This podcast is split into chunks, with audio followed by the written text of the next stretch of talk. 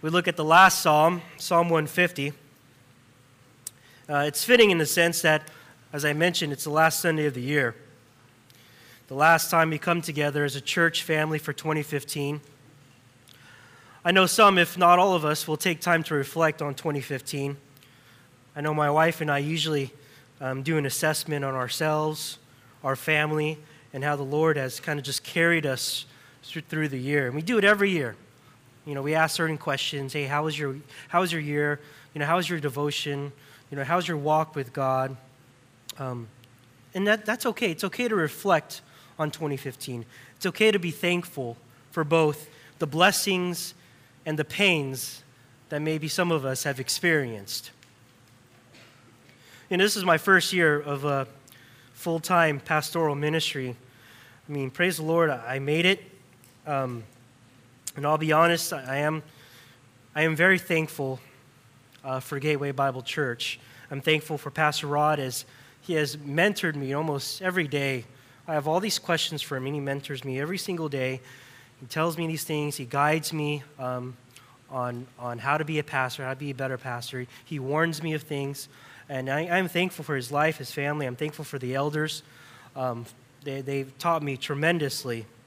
Um, you know, we, again, we are a little spoiled. Our, our leaders get along here at Gateway. Um, we have people who serve the Lord wholeheartedly, Sunday after Sunday, and throughout the week. Um, we have people who are committed to, to knowing and applying and proclaiming the Word of God. And so it, it is I'm grateful, I'm thankful for all of you who come out Sunday after Sunday, week after week, and just serve the church, serve the Lord in whatever capacity. You know, last week, Pastor Rod preached on, on Mary's uh, worship to God. Uh, and it's, it's, an example for all of us um, in how we worship. So you'll see a, a, sort of a connection here in Psalm 150. And if I have a, an overall charge for Gateway this morning, it's very simple. Praise the Lord. Praise the Lord. My proposition is this in all aspects of life, with everything we have, and anywhere we go, we are to praise the Lord. Let me read that again. In all aspects of life, with everything we have, and anywhere we go, we are to praise the Lord. Back in April, I preached on Psalm 1, if you remember. Um, and I'm, I'm sort of reminding you of this because the first and the last psalm are very similar in structure. Both have the same number of verses, short, and also both are very memorable. It's the first and it's the last psalm. However, the purpose is different. If you turn our Bibles, we look briefly back to Psalm 1.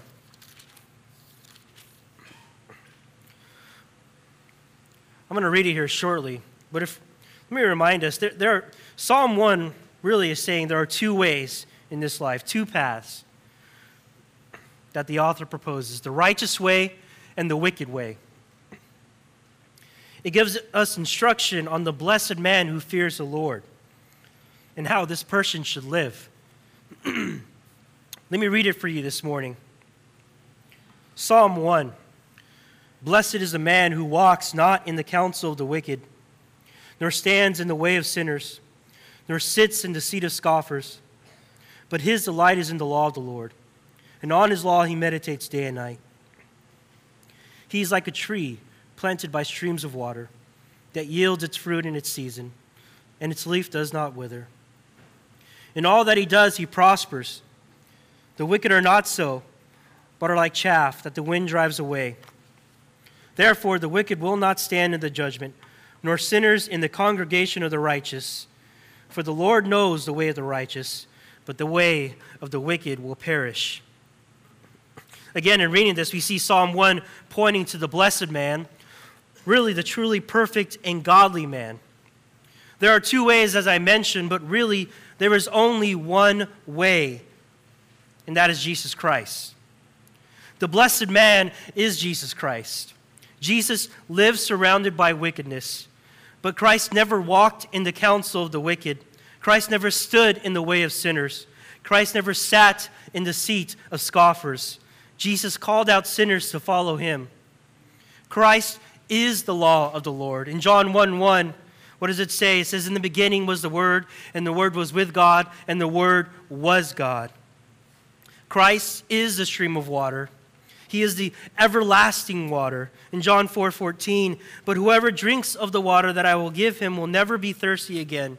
This is Jesus speaking. The water that I will give him will become in him a spring of water welling up to eternal life. The Lord knows the way of the righteous because he is the way. John 14, 6, Jesus says, I am the way, the truth, and the life. No man comes to the Father except through me. Yet Jesus, for our sakes, became chaff he became worthless. He became rubbish. He became sin so that in him we might become the righteousness of God. Christ stood bearing the judgment we deserved. He hung on the cross with God's judgment upon him. You see, Jesus Christ is the greatest example for us in someone who delights in God's law. And I'm saying this because that's where it begins. In Hebrews 10 7, just Jesus quoting. Then I said, quoting Psalm 40, then I said, Behold, I have come to do your will, O God, as it is written of me in the scroll of the book. Here's why I'm going through this. In order to fully grasp why we end in praise, we have to understand the reason for our praise. Let me say that again. In order to fully grasp why we end in praise, we have to understand the reason for our praise. My own definition of praise is this praise is our expression of delight in God Himself. Praise is our expression of delight in God Himself. It's expressing joy. Therefore, the path to praise usually begins with God and His Word and includes suffering and it ends in praise. A godly person who meditates on the Word of God day and night, ends in praising God. They love the law of the Lord. I mean, every experience we go through, whether it's suffering or whether it's joy, ends in praise. Maybe that reminds us of something. If you think about it, from Psalm 1 to Psalm 150, you have lament, confession, suffering, worship, people seeking refuge, adoration, aspiration, singing, dancing, and eventually praising. That's Psalm 1 to Psalm 150. If you dig a little deeper, I mean, that's, that's a depiction of the Christian life suffering and then praising. I mean, the Bible, that's a story of the Bible. The Bible is God's glory in salvation through judgment from Genesis to Revelation. It's a story of people rebelling, God redeeming, then everyone and everything praising the Lord everywhere. Just remember that rebellion, redemption, and praise. Rebellion, redemption, and praise. That's the story of the Bible. That's the story of Psalms. That's the story of the Christian life. Rebellion, redemption, and praise that takes us back to our text this morning on praising the Lord. There are four things here I like, to, I like us to look at. point one where do we praise the Lord? Where do we praise the Lord? Verse 1 Praise the Lord. Praise God in his sanctuary. Praise him in his mighty heavens. We see the first out of 13 commands here in verse 1, which is praise the Lord. And the first thing we see in our psalm today is where we offer praise. And it tells us in his sanctuary, in his mighty heavens. I mean, to answer the question of verse 1, where? The answer is, is everywhere. You know, growing up, I remember hearing um, this hymn or doxology at the end of every service. And some of you may know it. It goes like this Praise God from whom all blessings flow. Praise him, all creatures here below. Praise him above, ye heavenly hosts. Praise Father, Son, and Holy Ghost. We are to praise God below and above, in earth and in heaven. All creatures, all beings praising God. Therefore, this text commands us to praise God in both places. First, we are to praise the Lord in his earthly sanctuary. The earthly sanctuary is a reflection of God's high and holy place. The two lines we see in verse 1 is a parallel between one another. And we see that it's, it's using earthly instruments in verses 3 and 5, 3 to 5, right? It adds these specific instruments, and I'll, I'll get to that later. Therefore, his sanctuary in our text is referring to his sanctuary on earth. God's sanctuary is past, present, and future here on earth. I mean, we gather here week after week praising God. We praise Him in church. The music leader leads us in praising God. We preach so that you can praise God. We hear the word, we open the word so that you can praise Him. That is a purpose in coming together to praise the Lord. The assembly of all the saints come together to praise together with one another. That's why the church is of, is of first importance so that we could come together and praise Him. We could also praise Him in our daily activities at home, at work, or at school. But corporate worship is first. I'm going to touch upon this later. Corporate worship is where we could praise God freely in the context of church. God is to be praised not only in his earthly sanctuary, but his heavenly sanctuary as well. In addition to praising him on earth, there is praise going on in his heavenly sanctuary. Praise him in, mighty hev- in his mighty heavens. What is God's heavenly sanctuary? Well, it says right there, it says mighty heavens. This really is, is a blanket statement that covers anywhere and everywhere. The Bible gives us, gives us description of the heavenly places. If you recall, um, this past year we went through Isaiah 6 God's throne. It's a glimpse of God's heavenly throne, throne room, his sanctuary. Let me read it for you. Isaiah chapter 6, verses 1 to 6. In the year that King Uzziah died, I saw the Lord sitting upon a throne, high and lifted up, and the train of his robe filled the temple. Above him stood the seraphim. Each had six wings. With two he covered his face, with two he covered his feet, and with two he flew. And one called to another and said, Holy, holy, holy is the Lord of hosts. The whole earth is full of his glory. Verse 4 And the foundations of the threshold shook at the voice of him who called, and the house was filled with smoke. And I said, Woe is me, for I am lost, for I am a man of unclean lips, and I dwell in the midst of a, of a people of unclean lips. For my eyes have seen the King, the Lord of hosts. That is God's heavenly throne. The once great King Uzziah was dead. But when Isaiah entered that temple, the heavenly throne room, he saw another king. He saw the ultimate king, the one who sits forever on the throne of Judah. Not an earthly king, but the king of the entire universe. This is the king we praise in the heavenly sanctuary. In Jeremiah 15:12 it says this, a glorious throne set on high from the beginning is the place of our sanctuary. We praise collectively in the assembly of the saints here in church, but we praise individually everywhere. We see where we praise. Now let's see why we praise. Why do we praise the Lord? Praise him for his mighty deeds. Praise him according to his excellent greatness. You know, I could, I could name a list. I'm going to name a few. We praise him for his attributes his wisdom, his sovereignty, his holiness, the Trinity, his omniscience, his faithfulness, his love, his omnipotence. And the list can go on and on. But I broke it down in this way. In its mighty deeds, his excellent greatness. I summed it up first by his first his creation. We all know Genesis 1 1.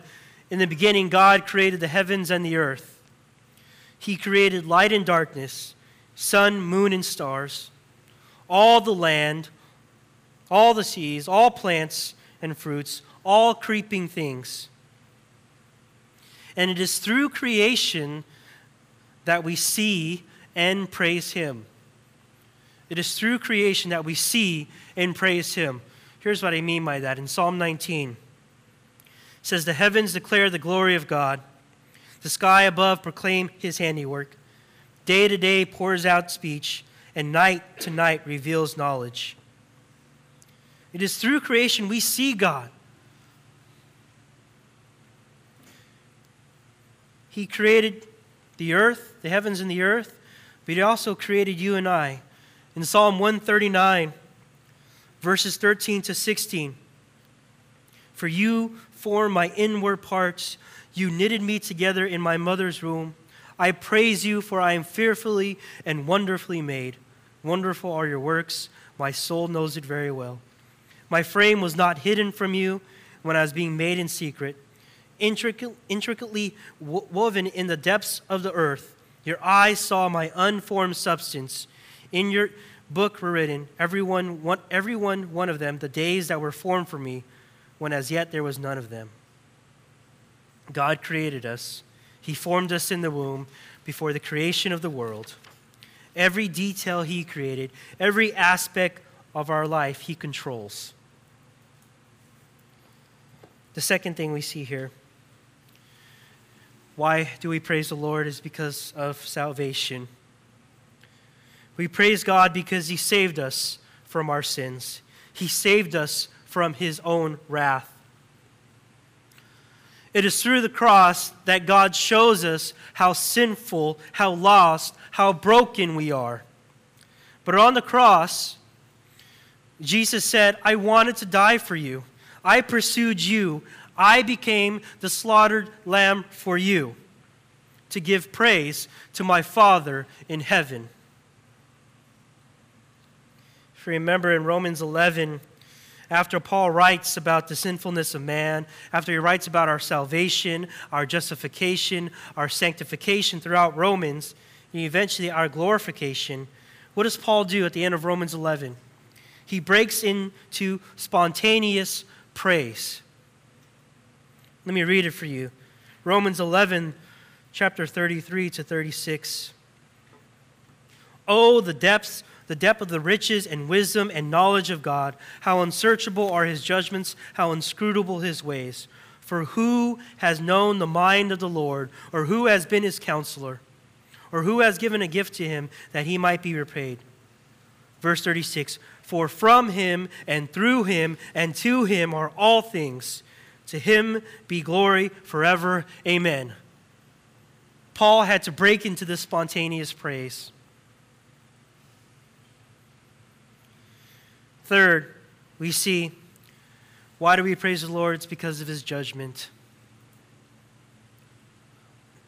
Judgment will come to those who have not repented and believe in Jesus Christ. That's a warning. But with believers, we wait with eagerness. In Titus 2:13, Paul says, "Waiting for our blessed hope, the appearing of the glory of our great God and Savior Jesus Christ." That word waiting, Paul is saying it gives us a sense of eagerness. As believers, we are to be eager to see Christ return, as it indicates there in Titus 2:13, the blessed hope. Romans 8:22 to 23. For we know that the whole creation has been groaning together in the pains of childbirth until now. And not only the creation, but we ourselves, who have the first fruits of the spirits, groan inwardly as we wait eagerly for adoption as the sons, the redemption of our bodies. We are waiting for Christ to rule over all. Therefore, we look forward to our judgment, church. 2 Timothy 2, 2 Timothy 4 8. Henceforth there is laid up for me the crown of righteousness, which the Lord, the righteous judge, will award to me on that day, not only to me, but also to but also to all who have loved his appearing. In Philippians 3, verse 20, it says, But our citizenship is in heaven, and from it we await our Savior, or a Savior, our Lord Jesus Christ. Friends, look forward to judgment, not out of spite, but look forward, look toward Christ the slaughtered lamb who sits on the throne, who will bring judgment upon the entire universe. After telling us this psalm, where to praise God, and reminding us why we should praise God, the next three verses tells us how we should praise the Lord. How we should praise the Lord. The largest portion of this psalm is devoted to how we praise. And it speaks of a variety of means that is used here to praise Him sounds, motions, I mean, you name it. We see here a list of instruments. And if we read these instruments, it really touches on all aspects at the time of the corporate life in Israel. And these were what the Jews were using. May I read this, and I was kind of noticing this when I was reading it, and I had to remind myself. Um, singing, there's, we, we, they weren't using their mouths in Psalm 150. Does anyone know why? Cool. In Psalm 149, it says to sing to the Lord a new song. If you really see how it's broken down, Psalm 146 to 150 is really this buildup of praise in Psalm 149, it talks about using our mouths to praise the Lord. Psalm 150 talks about using everything, all instruments. If you have a trumpet, use it. Lute and harp, use that. Tambourine and dance, you can praise Him doing that. Now, there's a side note here about dancing. I was talking to Dennis about this text, and he was saying, "Well, you have to, you have to mention it." And I said, "Okay." Then I talked to Pastor Rod, and Rod's like, "Yeah, you can mention it a little bit." um, the dancing here is is different from the dancing that we know. We have to kind of um, divorce ourselves from from from what we know about dancing nowadays. Okay. Um, it's not what we see in our culture today. And, and believe it or not, as we go through 2 Samuel next year, um, it is the chapter, chapter 6, I believe, where David dances. And um, it's, it's not that type of sexual, promiscuous, offensive type of dancing. Um, but this type of dancing really is an outward, it's an outworking on what we know about God. It's a joyful dance. I mean, David was dancing in 2 Samuel chapter 6 because he was joyous because of the ark arriving, right? The ark was returned. And he, he couldn't help himself, so he just started dancing. And he started dancing in, in a linen, and I think a linen robe. And if you read about this, and we'll, we'll, we'll get to it next year, but he, was just dancing. It was just an outworking of praising God. That was it. It was an expression of joy verses 3 to 5 are, are really a, a culmination of all things. It's really saying, gather up everything and use it for praise. These instruments, again, are, are, are symbol of the great redemptive history of the Bible. And so we, we bring all these things, we bring everything, and this is how we do it. In 1 Chronicles 13 8, it says this and David and all Israel were celebrating before God with all their might, with songs and lyres and harps and tambourines and cymbals and, and trumpets. How do we do this? With all our might. And that's why the corporate gathering is very important because you can't go to your office and bring a tambourine and start shaking. You can't start dancing there. I don't know. Hopefully, you can't dance at your office. Right? And that's why we come here, because we could offer everything to praise God. Song, we might not see much dancing here, but song, singing, instruments, we could do it all here in our corporate gathering without fear. We sing praise to God with everything that we have. Let me, let me push a little more. I mean, if the gospel is real to us, if Christ is real to you, if salvation is freely given to you and I, and we understand the treasure we have in Christ, we will praise the Lord with every fiber in our being.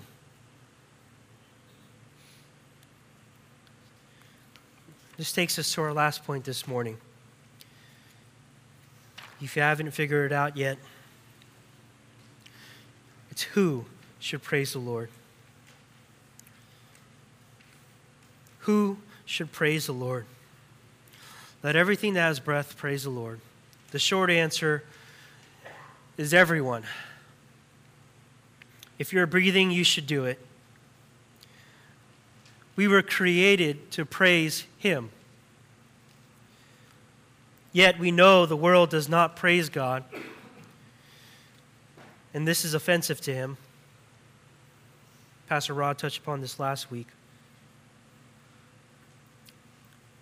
Whether the world or whether, whether the world re- rejects or accepts God as king, everyone will one day worship God.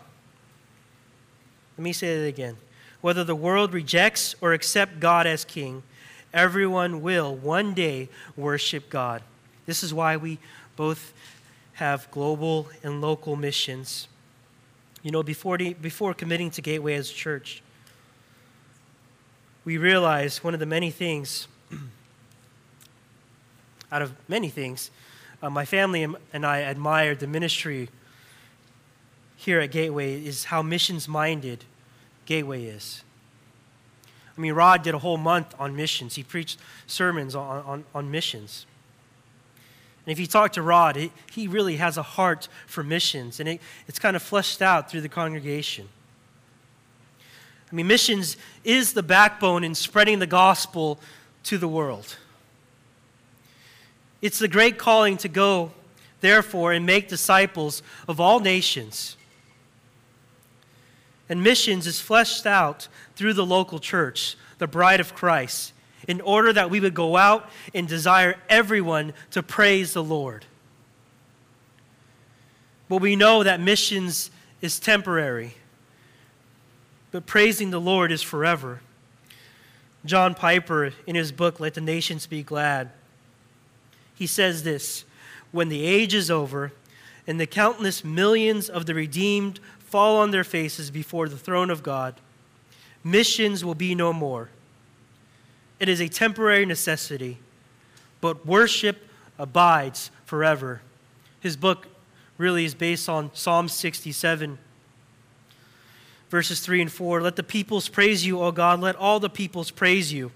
Let the nations be glad and sing for joy. Millions of the redeemed will praise God. The people who reject God will praise him as well. In Romans 14, verse 11, it says, For it is written, As I live, says the Lord, every knee will bow before me, every tongue confess to God. Everyone will praise God. What are the implications for us today? Today, some stand on the fence. With the gospel presented, I plead with you to repent and believe. I plead with you to repent and believe in this gospel. We will one day, again, praise the Lord whether we like it or not. The oldest lie Satan wants us to believe is that God is not worthy to be praised. But Psalm 1 tells us the happy or blessed life begins with devotion and delight in God's Word. I mean, once you realize that joy begins with God, it can only end in praise. Once you realize that joy begins with God, it can only end in praise. For those who are redeemed, this life is temporary. No pain, no suffering, no joy on earth, on earth will amount to the praise we will see in heaven. Where are we to praise him? Everywhere. Why? Because of what he's done and because of who he is. How? With everything we have. And who is to do it? Everyone and everything. Let me conc- conclude this morning by looking back and looking forward, so to speak. This year, he went through, or we finished 1 Samuel. The, the overall theme was, was looking to the king. We saw the stories of Hannah, Samuel, Saul, and King David. And we will begin 2 Samuel in 2016.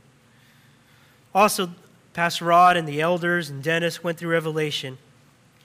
The theme was to the one who conquers. It helped us understand how we are to overcome various pains that we will have as a church. Lastly, we went through 2 Timothy which followed the theme courageous Christianity, enduring hardship for the sake of the gospel. It brought into perspective the carrying on of the gospel message, no matter what the cost. And so we look forward to a new year, new beginnings, new places for some of us. And there are those where we carry over our burdens we carry over our sorrows, we carry over our joys. But we do so with praise. We do so with praising the Lord. We praising the Lord for his providence, for his faithfulness, for his mercies that are new every morning, for his gospel that saves us. The good news is that our praise does not end today, church. This has been read many times this year but the concluding climax can be found in Revelation. Some of us will read this in our Bible reading plans at the end of the year. And this is why we end in praise. Revelation, turn to me, Revelation chapter 21. And I'll end here, verses 1 to 5. Revelation chapter 21, verses 1 to 5. Then I saw a new heaven and a new earth.